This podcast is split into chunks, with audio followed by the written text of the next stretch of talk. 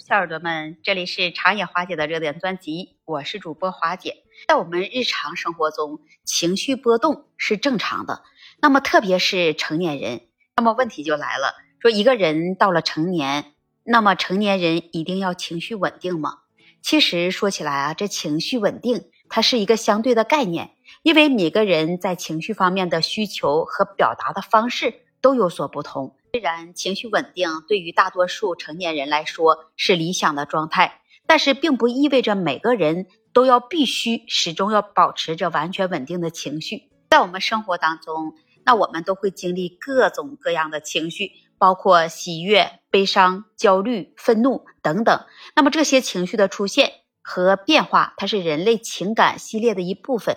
它们可以提供信息、引起反应和帮助我们适应环境。如果我们一个人的情绪经常处于这极端波动，或者是无法应对情绪的波动，可能就会对他们的日常生活和人际关系能产生负面的影响。在这样的情况下，情绪管理就会变得呢更为重要了。一个人的情绪稳定，对于一些职业和情境那更为重要。比如需要做出冷静决策的高压工作，涉及关键决策的领导职位。和他人合作的团队环境等等，那么在这些情况下，这情绪稳定就可以能帮助你能更好的来处理这压力和应对挑战。但是这对于每个人来说啊，这情绪的波动和变化它是正常的。那重要的是我们要学会认识和管理自己的情绪，以便能够在适当的时候来表达和调整情绪。这就要包括你寻求一些支持，寻找着适当的应对策略。去做一些适合的运动，放松一下技巧，和你的亲朋好友做一个交流，这些都是需要你在情绪中来做一个转换。那么，总而言之，这情绪稳定它是理想的，并不是每个人都必须要始终保持着完全稳定的情绪。那重要的是要学会适当的来认识和管理自己的情绪，以便能够有效的应对各种情况。那如果你感到自己的情绪波动超出了正常范围了，或者是影响到了你的生活质量，那么就需要你去寻找一个专业的情感咨询师来，帮助你自己调整你的情绪，这也是一个明智的选择。也有一些成年人，他的脾气就非常的暴躁，因为一些小事情他就会乱发脾气，不但能影响你的正常生活，如果自己控制不住，严重了，那么还会发生一些让你后悔莫及的事。情绪稳定，它是一个复杂的问题。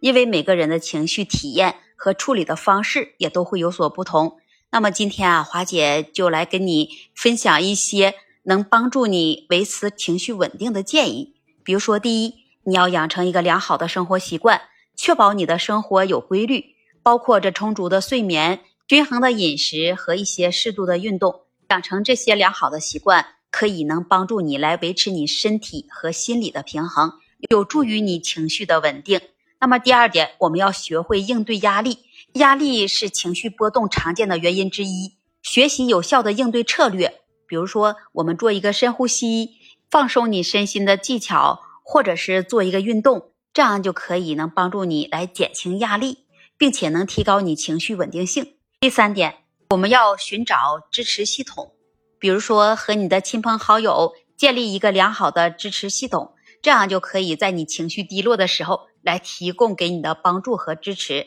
他人分享你自己的感受和困惑，寻求支持和建议，那有时候也可以让你能感到更加的安慰和情绪稳定。第四点，我们也要学会情绪管理技巧，因为情绪管理技巧它是能帮助你能更好的来理解和管理你自己的情绪的方法，这包括你情绪识别、情绪调节和积极的自我对话这样的技巧。通过学习这些技巧，你就可以能更好的来应对情绪波动，并且也能更好的来管理你自己的情绪。第五点，我们要留意自己的思维模式，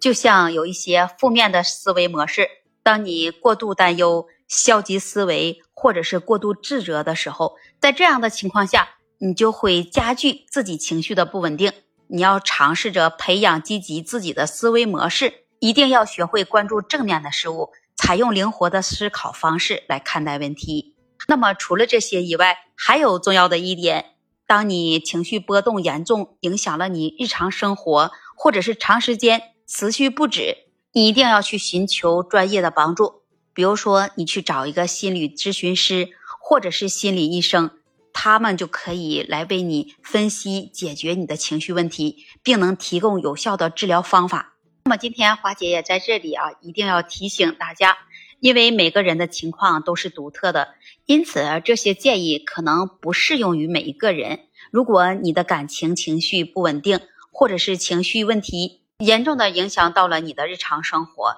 请寻求专业意见，以获得更加个性化的建议和支持。那么你是不是也这样理解的呢？欢迎把你的观点写在评论区，也期待您关注、订阅、点赞和分享。那么今天花姐就跟你聊到这里，我们下期节目再见。